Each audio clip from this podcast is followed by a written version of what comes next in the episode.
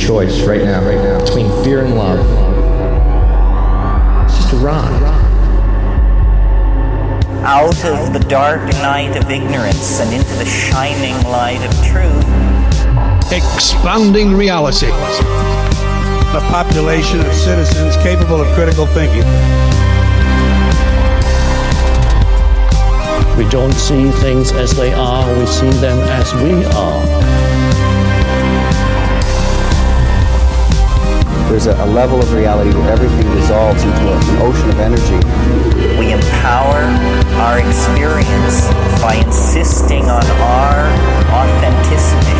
That's very profound. Very good. Expanding reality. Expanding reality. Welcome to Expanding Reality. I am your host, Brandon Thomas. On this very special episode, we have Crrow seven seven seven coming by to talk to us about all things amazing. Make sure that you check the show notes for him, guys. Crrow seven seven seven radio dot com. Unbelievable show. On this particular episode, we discussed the lunar wave that he filmed that wiped across the moon in twenty twelve. Uh, also, the observed and measurable luminaries that Tycho Brahe discovered. Uh, the sky clock in our sky, the path of the sun, things like that. Also, So natural cycles. And if you know anything about Crrow, we really go for it on this one. If this is your first time and your introduction to Crrow seven seven seven, you're welcome. This dude is unbelievable, so you're really going to enjoy this.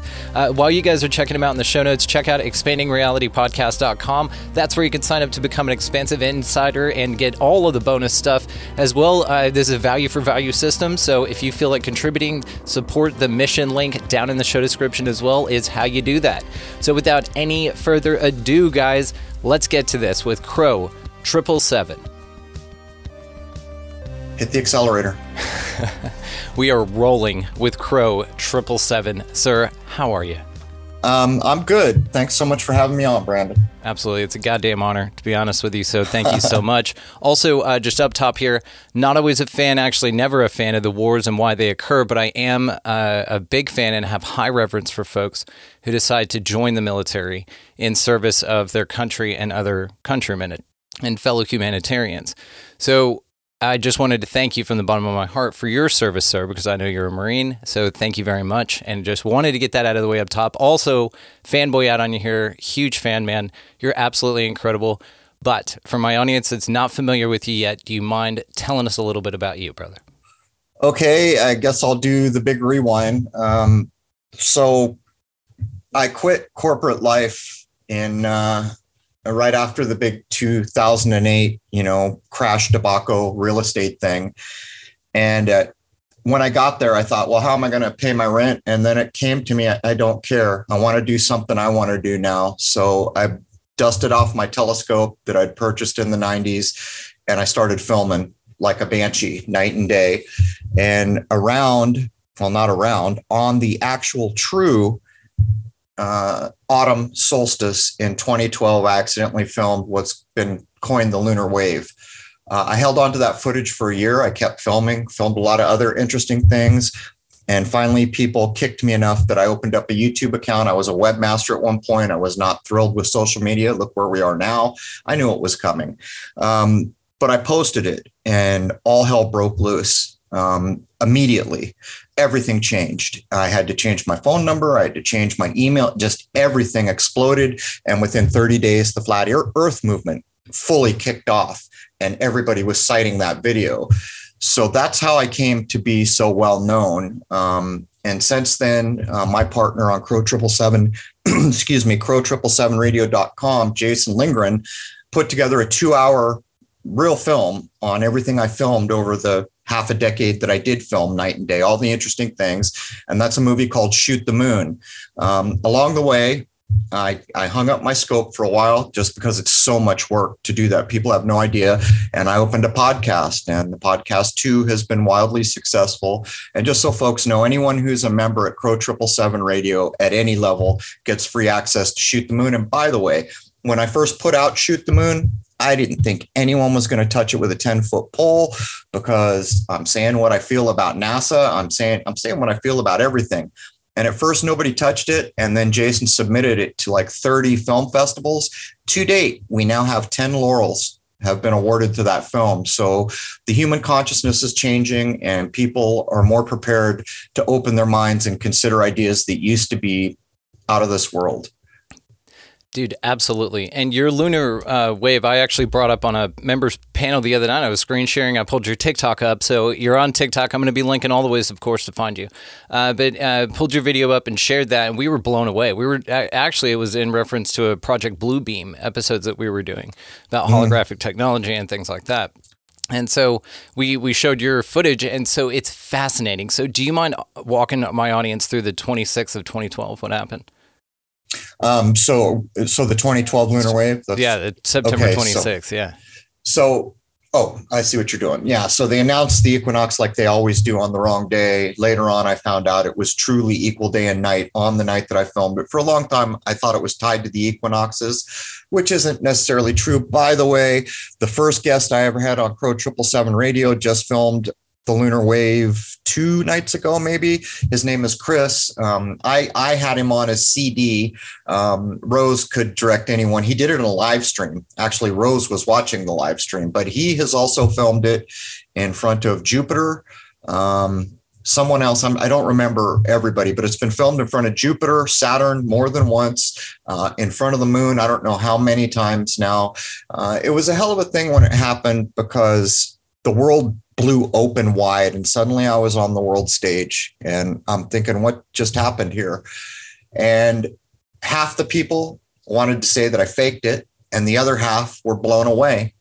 And this went on for a year and a half, and then it started to be, you definitely faked this. How come no one else has filmed it? And then fate took a silly turn. I was the second guy, the second known guy to film it at the other equinox, near the other equinox, year and a half later. Um, And so, again, all hell broke loose. And then eventually people started filming. I remember when I was announcing, I think it's been filmed thirty times now. Uh, a couple people tried, or well, one guy in particular who filmed it said he saw a plane do it, but there was, it was sketchy. Uh, the whole thing was sketchy. And when we called him out, I kept asking, well, how come no one else has seen planes?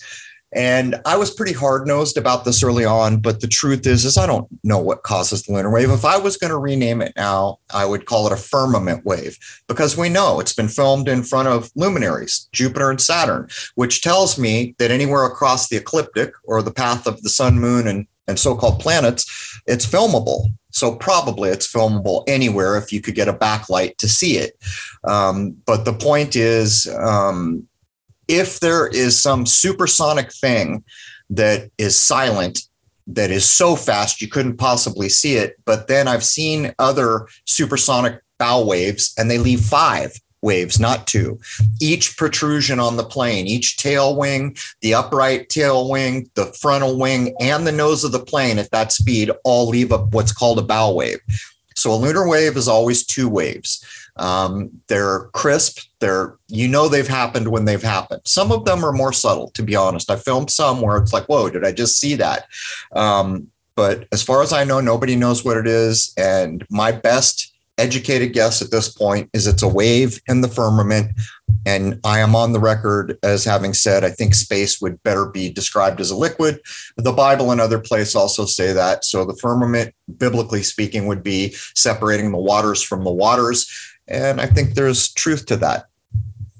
You know, I, I, it's a fascinating video. It's a fascinating perspective. And so we we have the flat earth conversation quite a bit here, because um, we, you know, uh, I don't know what the hell's going on, but I, I want to get to NASA here in a second with you. But one of my favorite ideas about this, and I'm just curious about your opinion. Have you heard of this, the uh, Terra Infinita, the book? Uh, there's another one, Navigator Beyond the Ice Wall, that this gentleman created. Basically, um, the, is that a new book? Yes. Uh, so brand new, published this year. Um, it's ah. at uh, uh, Nos Confidon on um, Facebook. There's like his only place, and then TikTok's gone wild with this. That's actually how I, I haven't found read it. it. Yeah, I haven't so, read it. This idea, though, of this expansive plane, and basically that there's a lot of different realms or worlds. So like our world is right here, for instance. And so basically it describes that the extraterrestrials would then be not that far away. They would just be coming from the Pleiades, which is really right here. And then, you know, Orion, which is really right here, right? And so the idea of this expansive plane is something that I find absolutely fascinating. That's one of my favorite ideas about the whole flat Earth concept because I, I find it very intriguing. Uh, again, because I don't believe a thing NASA is saying. And again, I want to get to that with you. But what do you think about this idea of this infinite plane with multiple worlds that perhaps do have firmaments or this type of energetic bubble? And maybe it's an energetic barrier that you can cross once you get to a certain level. Us being so primitive here, perhaps it's not an option for us. And so we're a bit more contained. So we kind of stay in our own yard, as it were. But uh, what do you what do you think about this idea? So the overall idea, um, yeah, let's apply some logic. Some of the things you've said are a bridge too far for me because I'm all about boiling down an idea to the simplest I can think about it so I can get somewhere and then applying the only truth I can find in this world, which is found in the natural world. There is no lie in nature. That's how I proceed forward. So logically, the infinite, first of all, we can't say infinite. We can't, I mean, we can, but where are you pulling that from? Even this you know, is limited to one hundred seventy-three worlds. It's like a cell, basically. When you expand the map out, it's like a cell is what it looks like with all these individual little pieces in it. And those would then be the realms or these worlds or accessible lands in this so area. The logic we can apply to what we think we know or some of the things that we do know, um, are that, first of all, you don't know how many continents there are, and that's a provable statement. Yeah. Secondarily, you don't know the shape of the continent you're you're standing on. Uh, tertiarily, you don't know how many land masses there might be. And so every one of those things that we can logically know and deduce from solid logic opens up the door to all the ideas you're going. Part of what happens is people start drawing maps, and that's a supposition. And people start saying, well, there's this much, many miles, or this much, or it's infinite. Those are suppositions. Um, it's fine to to to push your thinking, but to present it as fact, that's where I kind of have a little bit of issue. And aliens is that, by the way. I have no doubt that there's probably other kinds of beings. Every culture from the beginning of time has talked about angels, dakinis. I mean, it goes on and on. In meditation, all these consciousnesses you can meet. So logically, I know that's an acceptable idea because if I ask myself, is what we call Earth living? For me, that's an absolute yes, which means when I look up at other luminaries, is there consciousness? For me, that's an absolute yes. Um, this is not random. You know, a jet plane didn't fly through a junkyard and this is the result. Um, this is conscious, you know, it's a consciousness and it has rhyme and reason. And not only does it have rhyme and reason for us, it's the only truth we can find in this realm. Um, you know, it is what it is. Nature does what it does. Um, no man can change the stars, these kinds of ideas. So the door is open to all that thinking. And I'm glad to see people moving away from the spin cycle, as I like to call it. Um, and we'll see where it goes. But I would just caution people to, if you're making a supposition, then call it a supposition. You know, we think this is possible, or Uh, our ideas are leading in this direction we can't quite prove, but we think it's a solid idea. It's important because what we're trying to do here is leave fantasy. We currently live in a world where damn near everything we know is wrong. And in that, it means we're like a computer, bad data in, bad data out. In other words, almost every decision we ever make is coming from a place of error. And this is by design. Um, your mind precedes everything in this realm. And that's logically provable. And it's through so many cultures, I can't even tell you that statement. Even the Hermetic principles start out with mental, you know, however they write it, the, the mind idea. And so we know this is true. We maybe can't prove all the way, but it's close enough that I don't have a problem stating it, um, that our minds help shape what happens here. And I think that's pretty much demonstrable. Like, look at right now, nobody's happy. All the system, no one has faith in it. It's like a wet blanket was thrown over the world. And, you know, it's, it's a whole different vibe in our world right now. Well, what's causing that? The minds of everybody, where everyone is mentally at. So those are the ideas that I would lay down. And I guess I should probably back up the first thing I said. You don't know for sure what the shape of the landmass you're standing on is. If you go get a map, say a Gall-Peters, then grab a Peters, then grab the one that was in your high school. I think it's called a Mercator projection map, and set them all next to each other. None of them are the same, which logically means none of them are correct. right? Just because one got used more than another. And by the way, in many of them, what's called Antarctica becomes infinite across the bottom. And, you know, they're saying, oh, we're on a globe and we had to do all this to make it flat. And well, I'm sorry. The moment you went to space, which you did not, and took a picture of a continent, that should have been the shape of a continent for all time, regardless of aspect ratios or anything else. By the time you get into navigational maps, that doesn't matter anymore because you're closer into the map. You're looking at streets or mountains, whatever. So these arguments that are put forward, which are fallacious, demonstrably so, teach us that we don't know for sure even the shape of what we're standing on. And when you come to that realization, then you're going to start saying, my word, how many land masses are there? I once saw a, an ancient, what I consider ancient Buddhist map, and it showed thirty-three land masses. And this was an old, old map. And I've searched and searched. I wish I would have held on to it. Uh, it was online early on, and I didn't copy it. Um, I should have. I knew that we were going to censorship. But, you know, how do you say that that's not possible? You really can't. You can't. Um, and so that's where we're at. And everybody's searching now, which is a good thing, by the way. Everyone should be kicking the walls. Yeah, and that's exactly what we do here on the show. You know, uh, your belief is the enemy of knowing. I completely empathize with that. That is one of our tenets as well.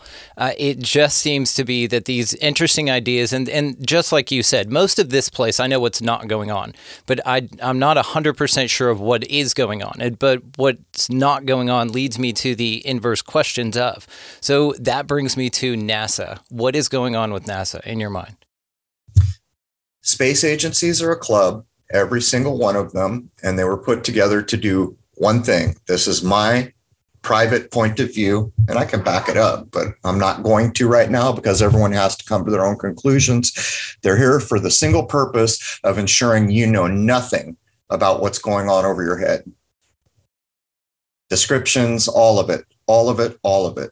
Um, I recently did a show on Tycho Brahe, um, and this, well, I don't really have heroes, and it's, you know, I did say that a couple times in the, in the episode. It's a little bit silly because it's it's just something that I admire more than a lot of other things, because who the hell knows? Maybe this guy was a tyrant. He lived, yeah. So you don't know, but you we do have records of the work. And here's what happened. This man spent his whole life. He was an aristocrat, by the way, so he had, at different times of his life, pretty big finances to build observatories and things before telescopes. And he got to, wait for it, seven hundred seventy-seven stars. Um, so here I am all this time later uh, covering him. I don't believe in coincidence, but a hundred or, or a thousand and or, or no, what, what was it? It's, I forget how many actually the data gets crunched on, but um, I did a show on him because how is it that a man who did all this observation, gave us all this information, who Kepler was kind of like his whipping boy, didn't know how to use his tools, stole or inherited all his data, and still backed up Copernicus, who said, nope, sun's the middle of it all. But Copernicus and Kepler's models were wrong. And that's what Tycho was fixing, was Copernican errors. Like, wait a minute. There was supposed to be an eclipse, and you're saying this is going to happen in six days or something. Your, your calculations are wrong here. That's what he went to fix. So supposedly Kepler took his information and is still trying to force it to jive with Copernicus. Here's the kick and the keister. Neither Kepler nor Copernicus ever did firsthand observation. At the time, particularly Copernicus admitted, you know, this is all theoretical. This is fancy math. And that's what we got. And you hear the name Tycho Brahe, but nothing more. For my money, the solar system, so-called solar, that where the luminaries reside and where they center, to, to speak like I would like to speak, because I don't have the words and I don't want to keep saying planets, which, by the way, used to mean little plane. Planet used to mean little plane. Um, but my point here is he gave us the so-called solar system layout that I accept. And some centuries later, another man who I listened to, uh, Rudolf Steiner, who is said to be clairvoyant and highly spiritually actualized, gave a nod to Brahe and confirmed. Um, and I do notice some slight differences, but what's interesting, when you take Steiner's idea of spiritual hierarchies and then marry them to Brahe's model, man, in my, from my point of view, now you're cooking with oil. Um, so that's the way that I view it. But the truth is, Lord knows what I will learn tomorrow. And if I learn something completely acceptable tomorrow that dents what I currently accept, well, guess what? It's all getting modified. There will never be a time when I ignore what nature shows me. When I go out into my yard, as a matter of fact, I set up my telescope for over half a decade, every day with almost no fails. And I took a picture early on, just a snapshot of my system. Years later, I took another one. I realized, boy, that tree that I set up is really blocking more sky than it used to. And I hadn't noticed it. And it dawned on me at all at once. That tree is telling me the truth. There is never a day when that tree didn't grow and expand. So how can I latch onto some idea that I like and freeze my growing? And I committed to myself that I will never do that again.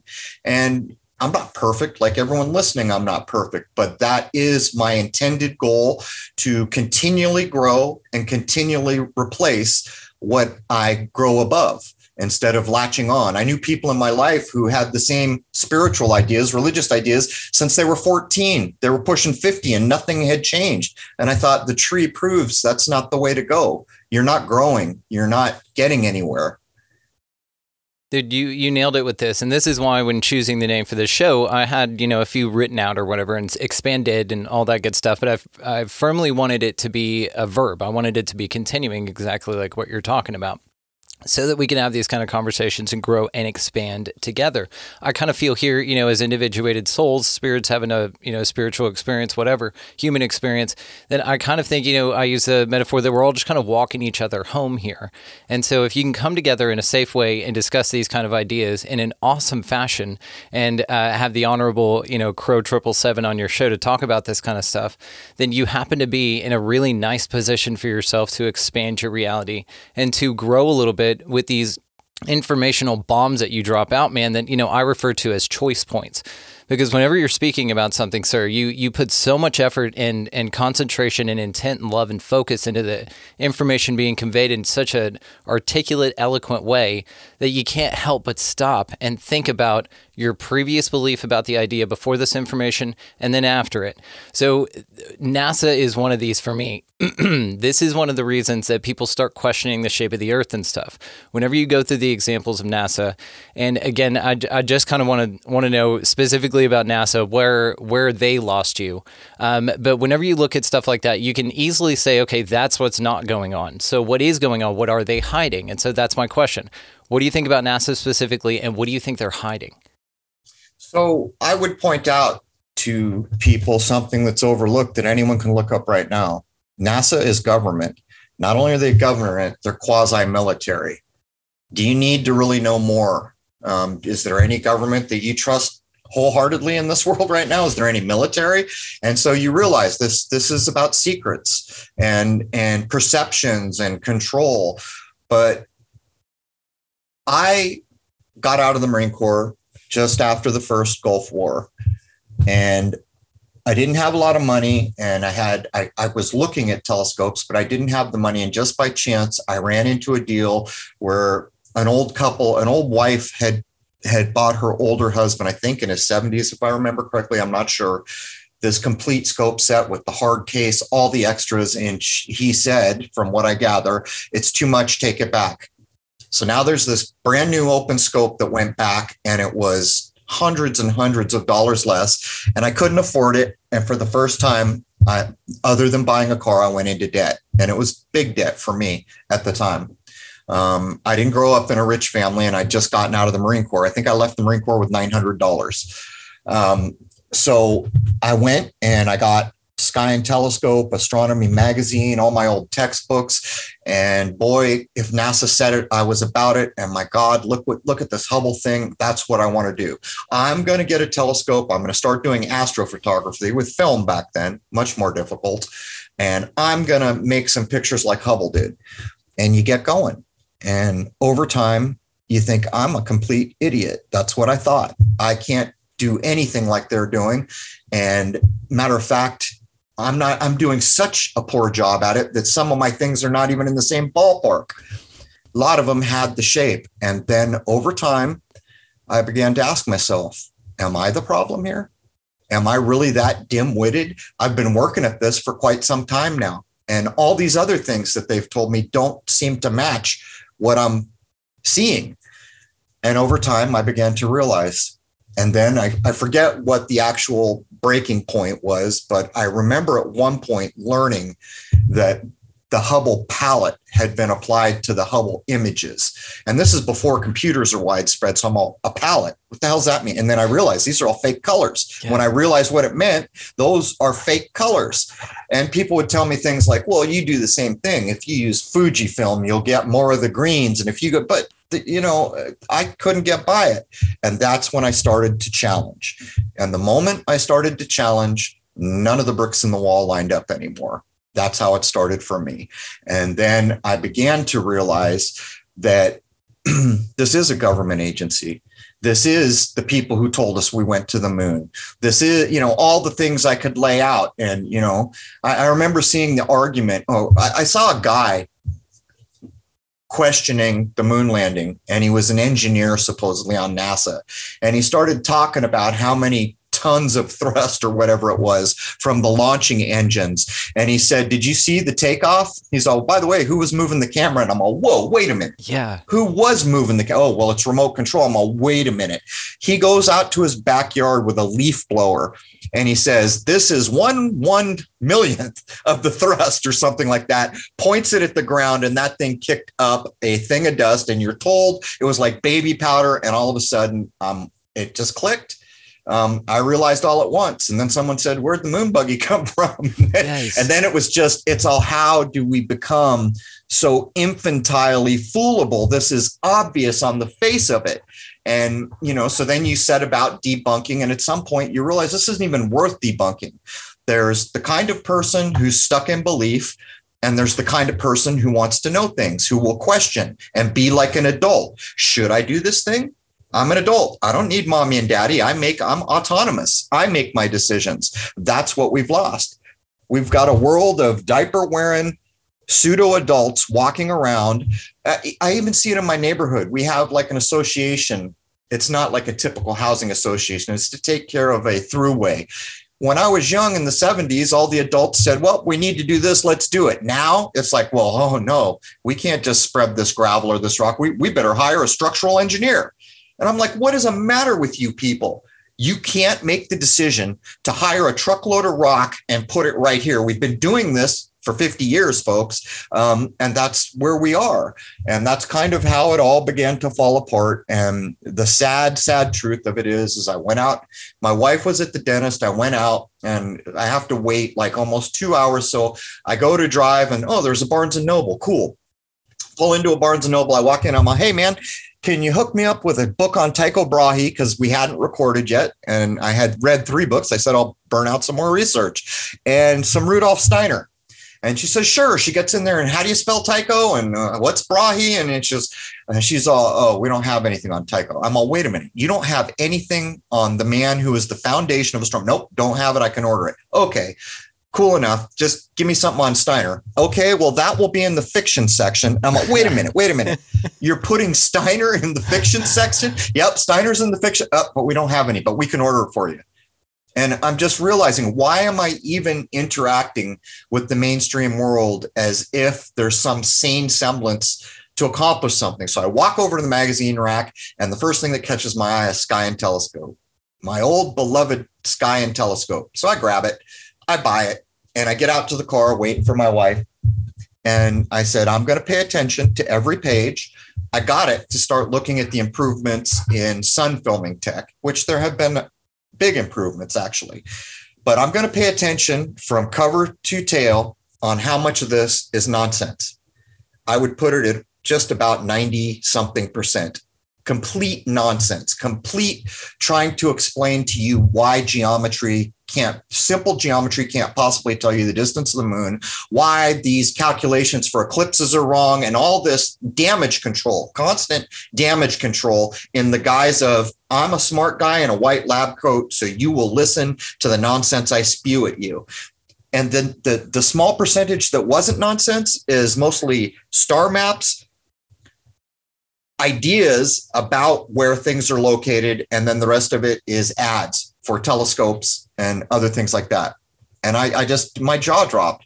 And I thought back to my younger self in the nineties, and I thought to myself, how many years did I waste on this complete nonsense, not growing, every decision I'm making based in error, dedicating my life to complete B S. And it's, it's astonishing. I, I wouldn't call it a waste. I mean, it's absolutely valuable, because what you did was you really dug in. You got a lot of data and information that you then went on to debunk to the letter. So you really, uh, it's not a waste at all, sir. You you learned so much from that, and you're you're teaching so much because of the dig down that you did. So again, I don't believe in coincidences either, or waste of time. Like, it's all in divine timing, and this is where you find yourself now. Brilliant, absolutely brilliant. So what's up with the sky clock? Path of the sun, why does it matter? Uh, what's going on with that? I, I'm fascinated by this concept, because this argument of like that the, you know, even uh, in astrology, like, or uh, yeah, astrology, all of it's been the same for thousands and thousands of years. So if we're hurling through space, spinning, why isn't everything moving constantly out there? And why is it so consistent? So this idea of a sky clock is much more observationally valid. Haven't you heard of Mister Hubble? Um, the man who told us, oh, yeah, everything's expanding at a couple million miles per second. And it's just like, God, how did we come to this? How did we come to this? The sky clock was a word that I came up with. What I, what I do and what you're doing is dependent on one thing. If the forces above smile on us on a particular day, and our effort lines up on a particular today, maybe we will be fortunate enough to string some vowels, some verbs, some nouns, and sentences in a, together in that weird way that's required for someone out there to say, wait a minute, wait a minute, what just got said? And in my life, I've been told the same thing over and over and never got it till that one person just happened to string the explanation together in a way that was for me. And then all of a sudden, the heavenly gates, duh, the angels blowing their trumpets. It's like, holy smokes. But that's what you and I do. And so when we think about the sky clock, I realized if I talk about astrology, the astronomers flip me off and leave the room. If I talk about astronomy, the astrologers flip me off and leave the room. I said, this is a problem. These two things, in Tycho Brahe's time, there was no difference. Yes. It was all the same thing, and as was alchemy, as was spagyrics, which is the proof of the truth of nature inserted into what we now call science, which he was just observing the creation in his time. So I came up with the word sky clock, and lo and behold, the heavens parted and the angels played their little golden trumpets, and the astrologers and the astronomers could sit in the same space and reconsider, because what is a sky clock? Somewhere deep inside me, that feels right. I just don't quite get why it feels right. And so the sky clock is basically the arbiter of our existence. It's what it is. And as above, so below, all these ways we could describe the relationship to how we live in the three D material reality that we are in, uh, to the point where I was thinking of trying to roll out a new law, because it occurred to me that there's no difference between angles and time. Did we get robbed there too? This nebulous idea of time, isn't it actually just angles? Really? And by the way, if I'm correct in my research, angles were actually a word used that got turned into angels by the Vatican. Yes. And then you can go back into Old Testament and find angels are the thoughts of God, and these kinds of hidden things that we're not even sure how to think about because of the language barrier, because of the translation, which always loses something. But what it absolutely loses is the original intent, because if I go to a different culture and I say, in their language, you got bats in your belfry, they're all, what are you talking about? What is a belfry and why would there be bats in it? If I come home in English, everyone says, oh, he's saying a guy's crazy. You lose all the, the nuance of language. So the sky clock, as a matter of fact, Steiner put it really well, and I'm still wrestling. He said something to the effect that all occurrence here is a spiritual reality that's already happened. And so there's a lot more to it, and that's a very simplistic way to kind of spit it out on the table. But when you start to think about as above and so below, when you start to think about, am I just here to live and die? Are there truly spiritual ladders I can climb? I can get up rungs and spirit. Is this place a boot camp? Do I get to graduate? Am I dying, or am I going to have to come do this eight thousand, ten thousand, a million times? What's going on here? And you begin to realize that I have lived my whole life, or a lot of it, thinking I'm just here to have a good time. If I'm happy, everything's hunky-dory. Now I don't think that way anymore. I think, where can I go? Can I graduate? What about all these people that claim to be so much more spiritually adept than me? What about all these hidden societies that were hiding all these hidden knowledge truths? Um, and I realized that's even a problem in our time. You say secret society, haters going to hate. Oh, those rat bastards. Look, you don't get to choose how those rat bastards live their life. You get to choose how you live their life. Here's the question. The real question is, do those rat bastards have something of value? Do they have something powerful? Do they have something that matters that you don't currently have access to? There's your question. You can either spend time spitting at them, or you can try to catch up. Because I guarantee you, if they're graduated P H Ds and you're still walking around in diaper, ain't going to come a day when you're telling them anything or pushing them in any direction. It will always be the reciprocal. You will be the pawn. So this is where we are now. And there's so much we can learn. And to top it off, we've had the nod by the heavens above, or however you would say that, our, our conscious is expanding. Provably, demonstrably, we're not as foolable as we once were. And that's what's going on in the world. This is a last ditch effort. If they can get the chains on, get the iron fist, they don't give a damn what you know, but they got to get that, because ain't nobody buying their B S anymore, to use an inappropriate vernacular. You're welcome to speak how you'd like to speak, sir. Um, what do you think then is going on? What do you think is the level that we get to spiritually that determines in what amount of time and what happens if someone is there? Let's say spiritually, if they're in step with where they need to be at a certain particular time, what what's going on with that idea? I, the truth is, I'm not qualified, because I know how people view me. They don't realize that I'm just a man that has the same problems they do. I'm married. I have the same problems that everyone has. They think, oh, Crrow's some mythical character uh, or whatever they think. And so I, I'm just not qualified, because if I say things, a lot of people will think that there's twenty years of research behind it, which there is, but it doesn't make it any closer to the truth. What I can tell you is I accept with every fiber of my being that this is a spiritual game we are playing. I accept with every fiber of my being that this is kind of like a boot camp, and that we will graduate and go to higher. I do accept that there are different levels. I do accept, and I have met people that appeared to be looking into my soul, and I knew it. And I knew they were so much more spiritually advanced than I currently was. I could feel it. I could sense it in them. Um, and by that time I was looking. I once met a guy called a tulku. The idea of a tulku in the Tibetan Buddhism is a, a master who's passed away and then been reborn. Maybe they're a bodhisattva too. I guess that goes without saying. So they've agreed that they're never leaving this place until everyone escapes, which I have real problems with that, because that day's never coming. So what you're basically saying is I'll just stay here forever. Yeah. Um, maybe someday it is coming, but it's, I don't think it's anytime soon. But when I met him, and I've been looking at these other guys, I met a Rinpoche, I met another guy, um, I met them, and I was purposely, and he knew as I walked up that I was trying to gauge him. And as my eyes met him, I knew instantly, he knows everything I'm thinking. He probably knows what I've done today. He probably knows what I did last week. And he just gave me a knowing smile. And there was serenity at a level that I can't describe. It's like, I want to say neutrality, but that's not the right word. I don't have a word. He's not excited. He's not sleepy. He's just in this neutral space of knowing and light. And I knew it the moment I met him. And so all these experiences add up to, well, where am I? And I had to face the sad reality, which I didn't want to at first. I wanted to make up lies and use my ego to protect myself. I'm wearing diapers.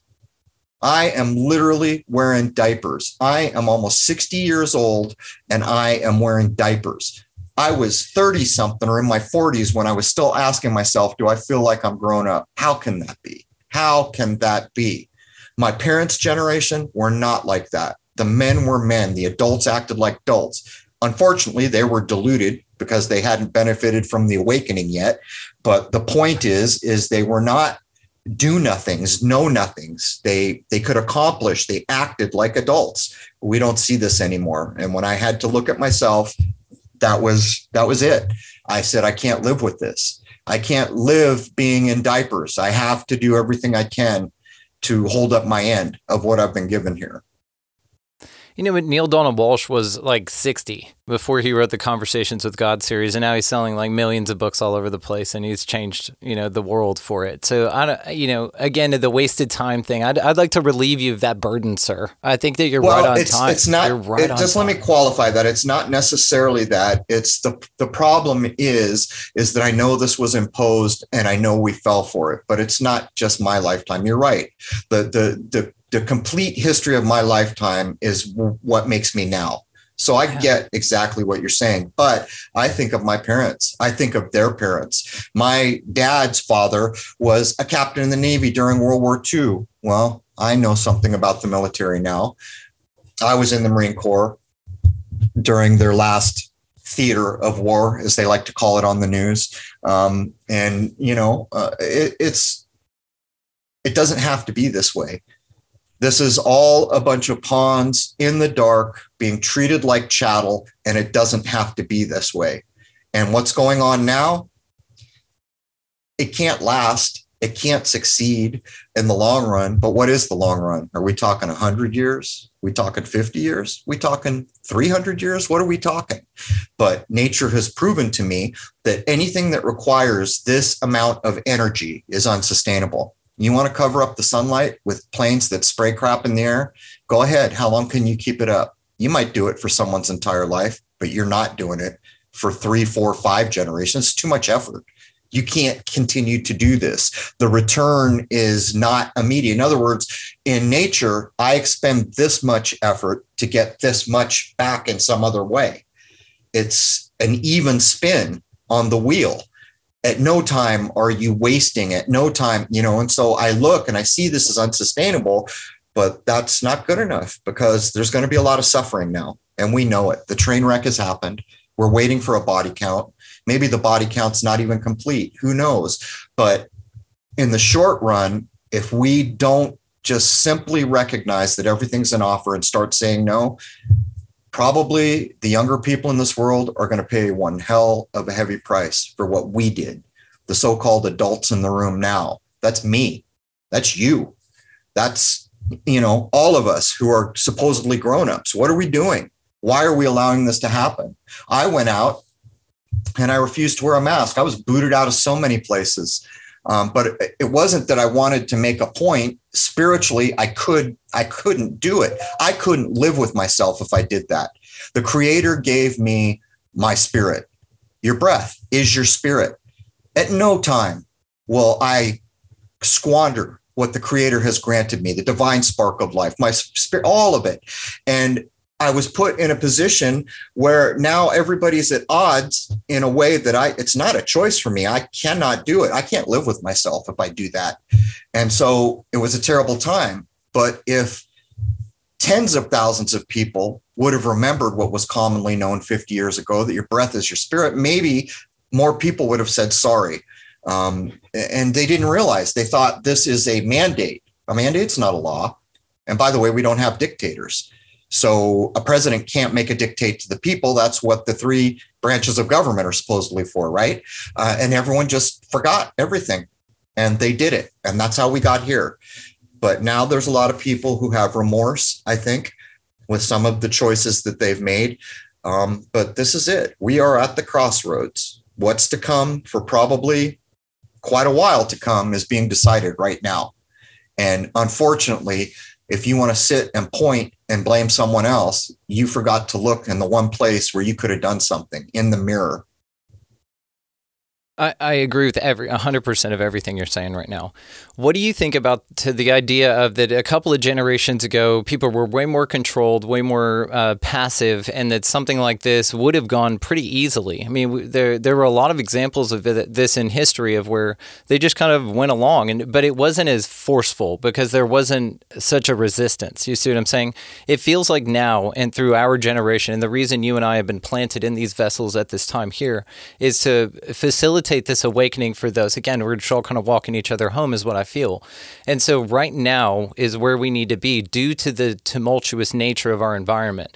And I see this as like the Shiva moment for this idea that started well over one hundred years ago that's now led us to where we are, that was inevitable anyway, and it's to cycles, which I want to talk to you about here in a second.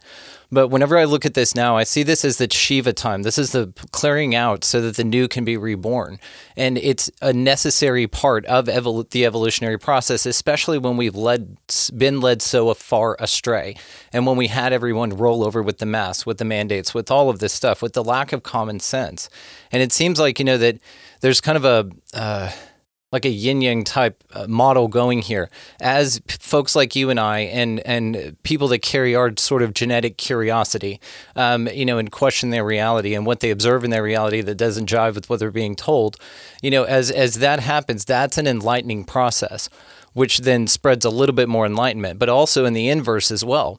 You know, you got the duality here. So we've got a, a darkening, we've got an entropy, you know, as far as cognitively for a lot of society, and that's why we saw the rollover. So it seems, again, that, that there's this game almost being played here. Like you said, a spiritual, I'm not a fan of the word warfare, but what I'd like to say is like a game, you know, or like um experience being played out here.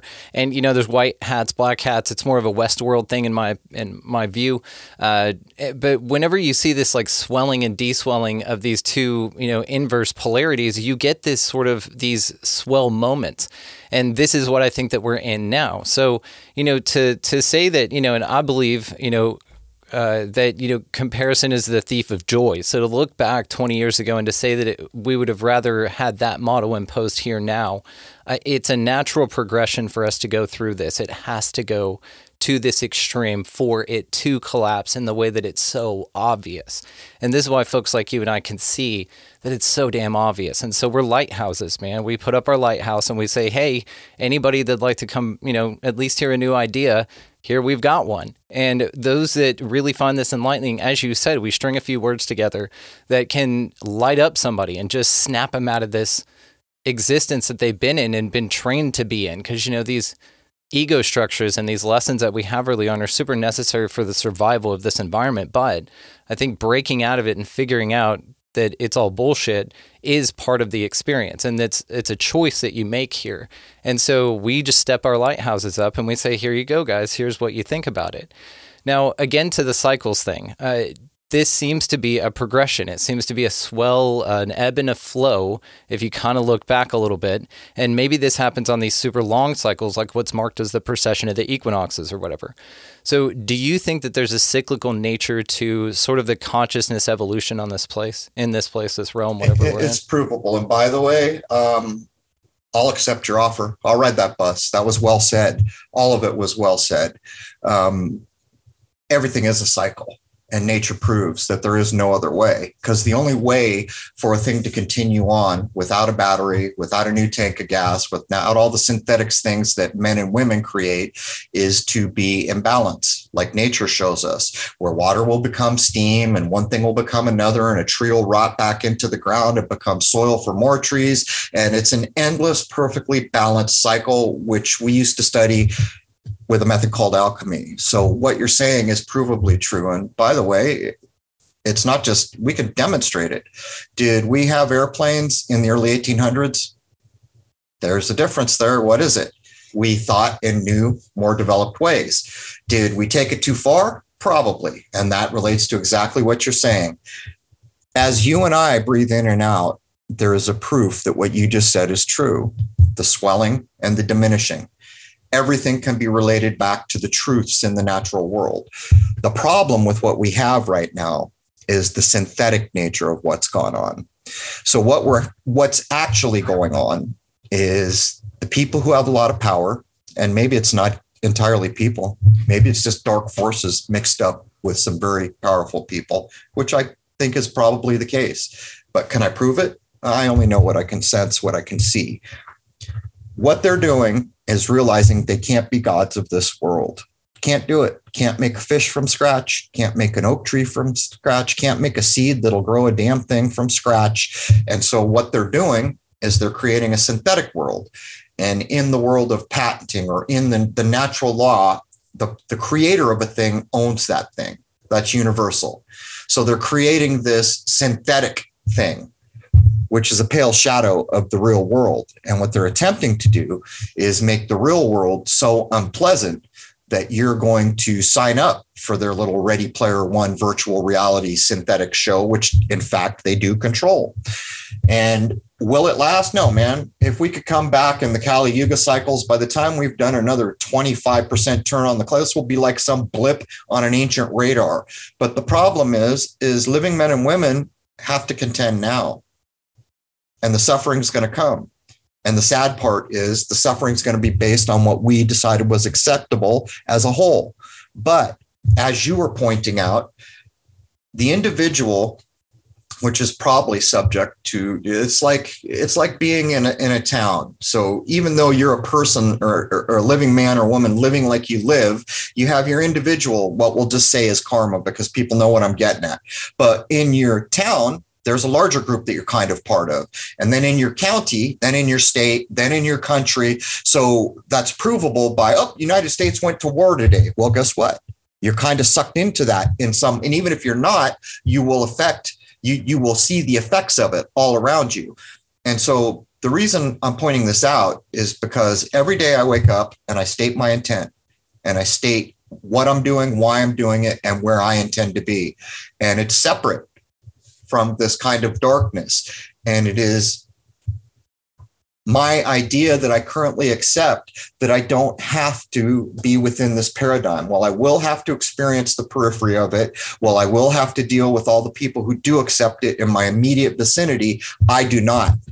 And this is the spiritual nature of what's going on. And Steiner wrote about this too. As a matter of fact, The Light of Egypt, what is it? It's a chapter about what they call the dark satellite. Steiner has a different spin on the dark satellite. There's, uh, what's he call it? Like the slums of the astral plane or something. I don't know exactly what he calls it, but apparently there's bad neighborhoods in some of the higher spiritually developed places that aren't three D reality according to them. But what I notice is a commonality, you know, all the way back, Burgoyne's writing about it all the way up. Actually, it's not too far apart. Um, it was all at that. There was a little period at the eight, end of the eighteen hundreds where all the supposed secret societies dumped just tons of information. And they all, almost all said the same thing. My master told me to do this because there could be some bad things coming in the future. And it kills me because I take it apart. I'm all, what the hell? Then you guys are responsible partially for what happened here. Why didn't you let people have this information one hundred years prior? Genius dudes who know, know everything supposedly. But setting that aside, uh, people like Burgoyne will say we went into the so-called Age of Aquarius in eighteen eighty-one. Wow, that, that sounds convincing, right? Eight and one is nine, eight and one is nine, nine and nine is nine. That's a completion. And the Hindus taught us in the Kali Yugas, every end cycle is a nine. It always boils down to that completion nine, the highest number we can get in our little counting system from one to nine, um, leaving the cipher out of the game. That's a whole other decision, but is it true? All right. Is it true? So I've got it this six ways to Sunday. I suspect we are in what's called the Age of Aquarius for a lot of reasons, but can I prove it? No. Why? Because I'm wearing damn diapers, just like all you listening to me, or most, most of you listening to me. I'm trying to get this safety pin off one side of my diaper so I can get one leg free, for crying out loud. Yeah. So we go back and we start to logically try to reason. Well, well, what is true? Well, here's an idea. The last one, this is an air age, supposedly, if we are in Aquarius. People don't realize it's an air age. The last one was a water age. Well, let's think about that. Did we max out water technology within that last age? That's the way I think about it. Well, yeah, we kind of did. We did steam. We did all these things. In the Victorian age, they had incredible tech most people are not aware of. All in the Victorian age, coming up to the supposed end of the water age. Um, and so you're looking and you're, you're like, yeah, it kind of does feel like we maxed out water tech. So now let's think about air. Did we max out air tech? Well, no, not really. We're still polluting the skies with engines. But wait a minute. I filmed all those probably lighter than air things. Yeah. There's probably tech we're not even aware of. And we know they can levitate cannonballs and all kinds of things. So, so no, I don't think we've maxed out air tech. So that's kind of another logical way to try to figure out where we are. But does it prove a thing? No, it it doesn't definitively prove anything. You know, and air as well could be uh, the propagation of waves, the breath, you know, uh, life, which is life force energy, the breath, more of that kind of ether energy, sort of this right. air sort of thing, this lighter than air t- type of technology, uh, sound, some, um, uh, you know, propagation, wave propagation, things like that, uh, compression, all of that, uh, you know, and I would say, sir, that, you know, uh, even I I would upgrade you from diapers to pull-ups at least. Okay. So pull-ups are a step up. You're a big boy now, if you know? Only. Yeah. And, and you get a cool design on them. So they're a little bit more mature. You know, you get Darkwing Duck on those bad boys, I'm pretty sure. You know, I, I had an idea uh, that I just kind of wanted to bounce off uh, of you here before I let you run. Uh, so to this idea of reincarnation, also, you know, to uh, you and I having this um, existential crisis with kind of viewing this place as a prison planet. And I do not disagree with you, sir. It's It's easily the most terrifying thing to me whenever you talk about these like Archon soul traps and all this kind of stuff. Um, then, you know, perhaps maybe the Earth ride, some people, myself included in the past, have been looking at it too limited and too narrow-sighted. So I've been really practicing expansive thinking, and I wanted to apply it to this model of reincarnation. So I kind of think here that, like you said, it's kind of a school. It's in in my mind, I'll take a little further to Bill Hicks's quote that it's a ride. I think that there's no true dire consequence after this experience. I don't believe necessarily in a hell. I think that that's created right here on Earth and that it's a state of mind. You can go there right now if you want, and you can get out of it right now if you want. And so if you look at it things through this lens then, and you kind of say, okay, we're here to learn, grow, and evolve. Uh, there's no real punishment for this, which means you probably signed up for it or in its experience or um, at the very least perhaps a punishment in its own right because you're experiencing something at a harsh level. Uh, what I think on this is that whenever you look at things like uh, we're talking about cycles again, the precession of the equinox, and then you break this down into the Kali Yugas um, and all of the Yuga cycles, perhaps, you know, and just my idea, and so I'm just curious or just for thought seeds here, just for fun, shits and gigs, perhaps, you know, you reincarnate to the ride of twenty-six thousand five hundred years, right, to this cycle, and you experience all things within any amount of lifetime equivalent to that time. Does that make sense?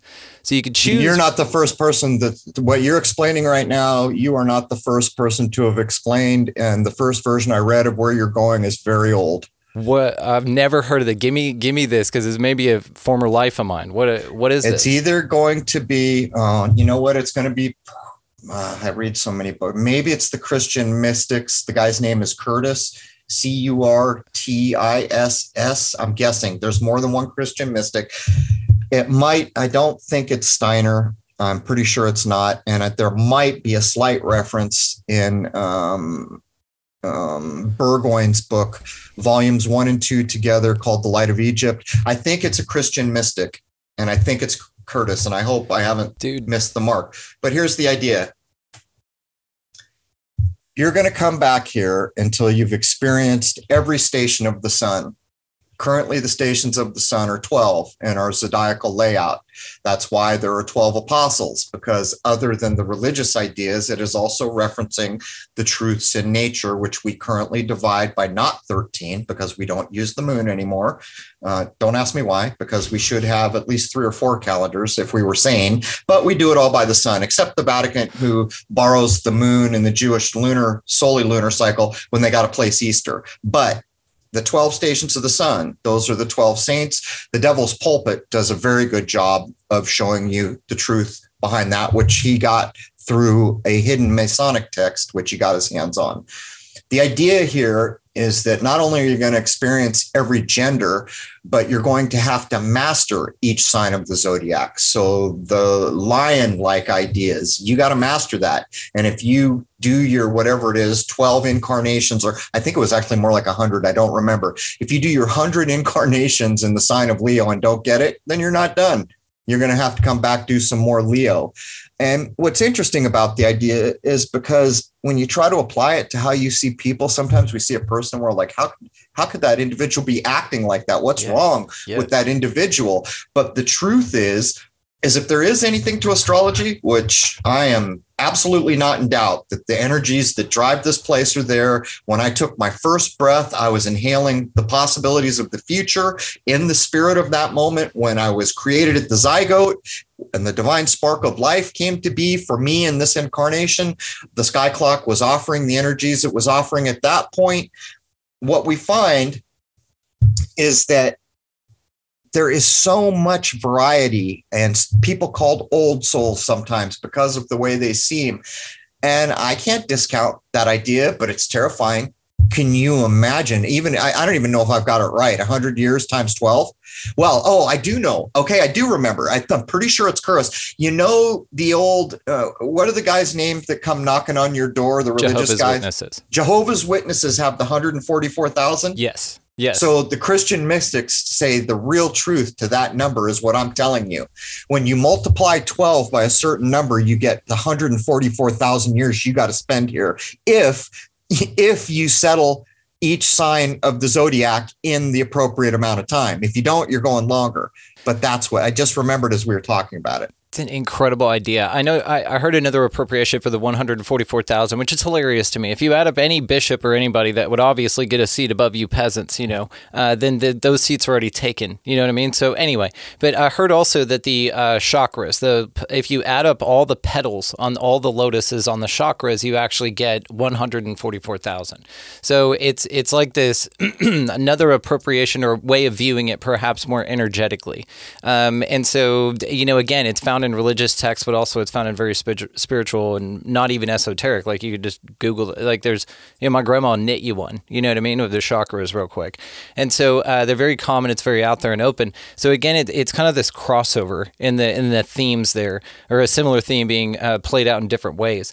So um, I, I wanted to ask just what what are you looking forward to? Like what is something that you are excited about and that gives you hope and that you are just excited about, man? That's, that's just something I had for you. You know, I have glimpses occasionally, and I'm not always right. I'm, I don't claim to be clairvoyant. Maybe this is the hint of getting the edge of it. Um, because I'm pretty sure people in diapers have a way to go before they do things. Pull-ups. But I sense that on the other side of this hard time is going to be a wondrous place that's going to just blow away anything we've known. And this is what happens. So each day I try to get out down to the seashore where there's a nice negative charge um, and meditate and sun gaze. And just for people listening, don't Go, don't go out and stare at the sun if you don't know what you're doing. I always say it's like giving a baby a jalapeno. You wouldn't do that. You've got right. to know what you're doing. thirty minutes before, thirty minutes after. thirty minutes There's, after sunrise, thirty minutes before sunset. Well, that, okay, that that's the right kind of ballpark. I'm at the point where I can do it midday. Um, Safely, but for the audience, if you're just starting out. thirty minutes. If you're just starting out, you are only doing a couple seconds each day, right before, right after right. rise and right before set. Right. Um, and it's very close, maybe two or three sunwits for those starting out. Um, but it occurred to me that the sun I am looking at today is not the sun I was looking at before December twenty-first, twenty twelve, at the end of the long count calendar of the Mayans. And my mentor, one of my mentors, Fortuné du Saint-Germain, my main mentor, described an event that happened, which I can't really talk about. And he told me it three or four times. And then all of a sudden I realized all at once. And it was at the, the solstice, the low point of the sun in that year. Everyone used to describe the sun as yellow, and you would go out, and if your skin felt like it was burning, you were already burned a little bit. For you to be able to detect, I better get out of the sun, you were already a little bit burnt. Now the sun feels so much more direct, but when you feel that, you're not burnt yet.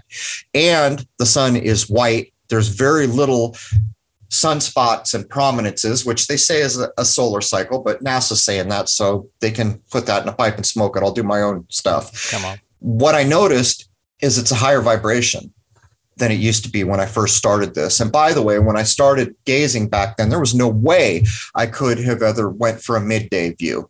Um, I can stare directly into it with my U V glasses on any time of the day for as long as I like. Um, and believe me, don't just don't stare at the sun until you've been trained. If you do this, you can go blind. You could, you won't go blind, but you will damage your eyes for all time. You'll burn a black spot or something like that. Don't do what I'm telling you I'm doing. Right. to right. Do as I say, not as I'm doing in this one instance, because it took me years to get where I am. And so it occurred to me all at once in a flash, as I had been doing this, that we're provably in, in a higher vibration, the light of this world that guarantees life in this creation just showed me, guaranteed me that we're at a higher vibration. I can already detect it in the consciousness rise. And I realized all at once that all these low frequency, brutish systems that we had come to be used to, they got to go, all of them. And the pain in that is because we don't like change. The problem is we don't like place in a change that, that changes nonstop. Human beings hate change, and yet we are constantly in change. There is never a moment. There is one thing in this world that I am aware of, and it is the highest standard and symbol for everything. It's gold. Gold is the only thing that does not change in this realm that I am aware of, and I don't know anything. It doesn't rust. It does, you know, it just, it's gold, and that's associated with the sun, by the way, alchemically. So I came to realize, in a way that I can't prove or explain to another, but that I accept, that we're going to a higher vibrational frequency, that all the old brutish systems, to include money and everything else, got to go at some point now. But what's worse is I always loved this old H G Wells movie, even though I know who H G Wells is. Not a helpful man for the average living soul. He wrote Time Machine and Rod Taylor's version. I used to love that when I was young. And as I'm watching The Time Machine, I'm sorry, I lost my track. Where was I going? Time Machine, H G Wells. Uh, the fantasticness of uh, going there mentally. And but you said it's not that oh, useful. Oh, oh. Yes. Okay, so so what it proved to me is that all those older systems have to go, which means on the other other side of that. But H G Wells had the Morlocks, and it always. I'm very good at patterns. I'm very good at spotting. I'm not good at linear thinking. Math is not for me. Numbers are symbols to me. They have a meaning, but not numerically.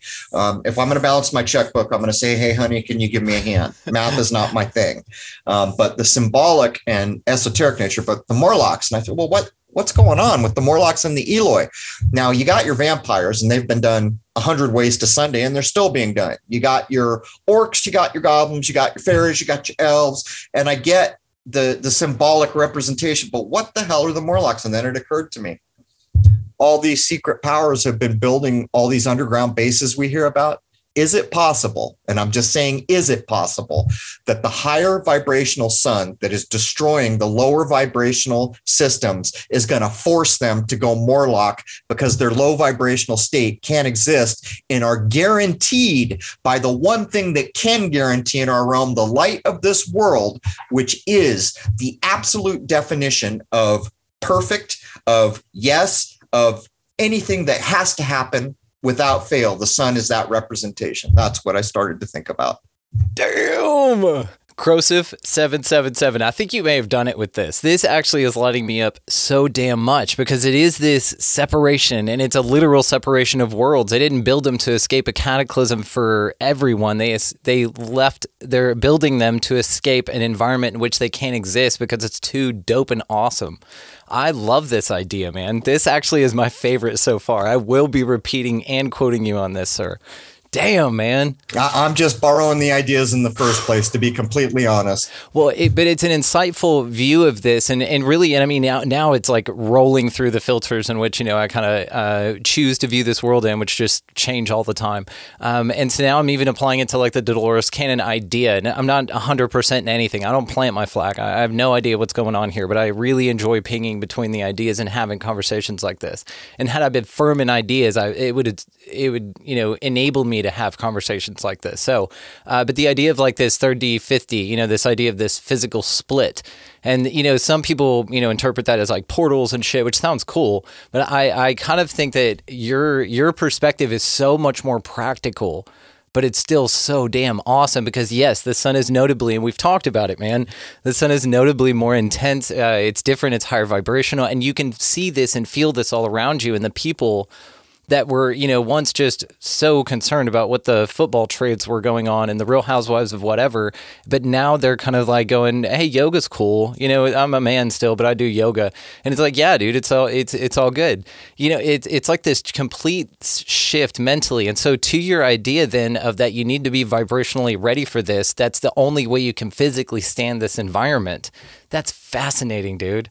You know, you just touched on another idea. It was another thing that I was going to make into, like, I call them Crrow's laws, but they're they're for me. Yeah. They're a thing that I call a law because it's sound. You can't poke a hole in it. And it was the idea that part of the synthetic attempted takeover, what they had to do is block you from writing your own story. So I began to realize that these scrying mirrors that we call smartphones, it's actually a scrying mirror, if you want to be honest about it, if you look about what's going on. What they do is every minute that you spend not writing your own story, someone else will write it for you. So every minute you spend paying attention to someone else's story, not only are you not writing your story, but basically they are writing your story at some level for you. And this could be immediately realized. Just think of anything with a screen.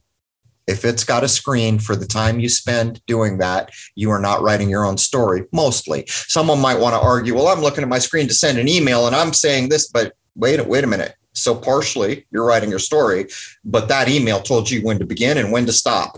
Mm. So don't tell me you're one hundred percent writing your story. And if you want to know the truth about a cell phone, which is the linchpin of everything that is happening to us, if cell phones vanished today, this would be over. Mm. Over. Done. Turn off your cell phone so that it's not lit up. Go outside and then look into the black screen. And then you will have learned what a cell phone is. It's basically a scrying mirror. And it's basically here to, you know, I know what I'm going to do. I'm going to grab, I remembered, I think it's Matthew five thirty. Hold on.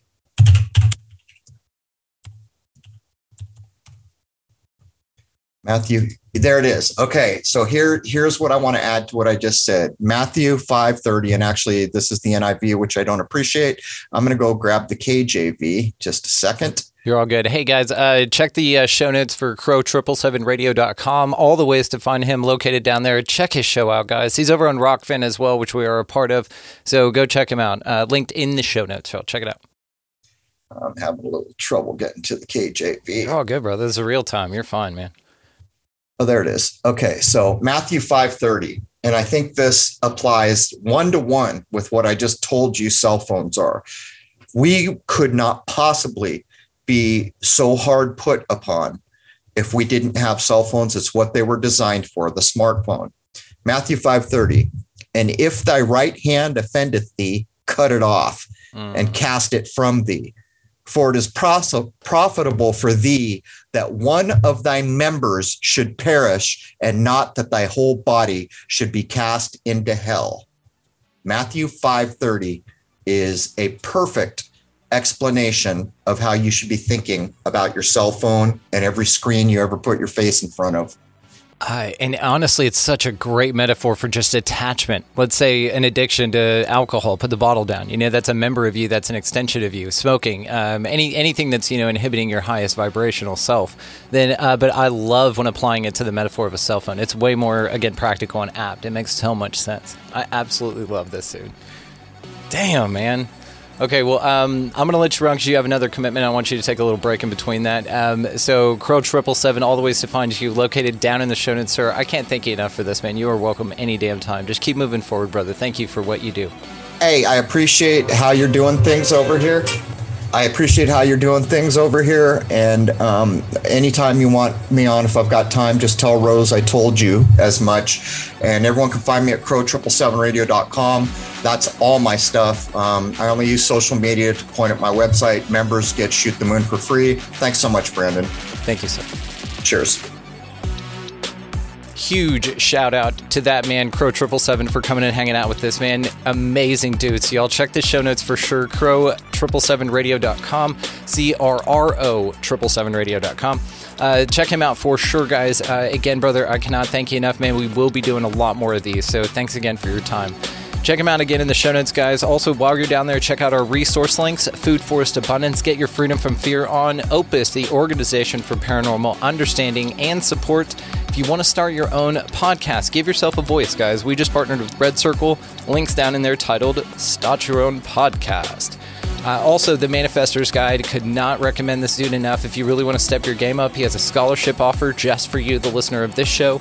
As well, if you type in Expanding Reality, all caps, no spaces at checkout, even sweeter deal. Now, while you're doing all that down there, there is a link titled expanding reality podcast dot com. And due to all the censorship, and Crow and I are in agreement with this, this is why I keep saying, hey, go check out the website. Uh, check that link down there. That's where everything's at. That's links to all of the socials. That's the merch if you feel cool to do that, which we got some really cool stuff with merch coming up, so stay tuned for that. Uh, and so that's where all that kind of stuff can be found, and it's just a central hub for everything, which that's what we're encouraging, and it is an aligned audience. So aligned participation is what we're after here, and that's what the Expansive Insider is all about. That's a great way to support the show. Tons of bonus content over there. And also, if you just want to support the mission without, you know, subscribing and signing up for all the extra stuff, there's a link down there to do that as well. This being a value for value system, I'm truly grateful for everybody that finds value in this, that actually exchanges value in that way. I could not tell you how amazing that is. And it's more than the amount. It's the it's the engagement. So uh, it's the belief, you know what I mean? So anyway, not to get all mushy on y'all. But there you go. So um, go out into this incredibly beautiful place, uh, whatever this thing is, guys, and y'all pick up a piece of litter. Uh, be nice to everybody that you come across. You know, buy somebody online around you a coffee or a meal, something small. Goes a huge way in somebody else's life. Uh, also, get out of the left-hand lanes. That's a huge pain in the ass. And while you're doing all that, above all and anything else, guys, go out into this beautifully mysterious and amazing place, whatever the hell this thing is. And y'all just be good to one another. Thank you so much for listening, for watching, for engaging, for just being the coolest sons of bitches ever. Thank y'all so much.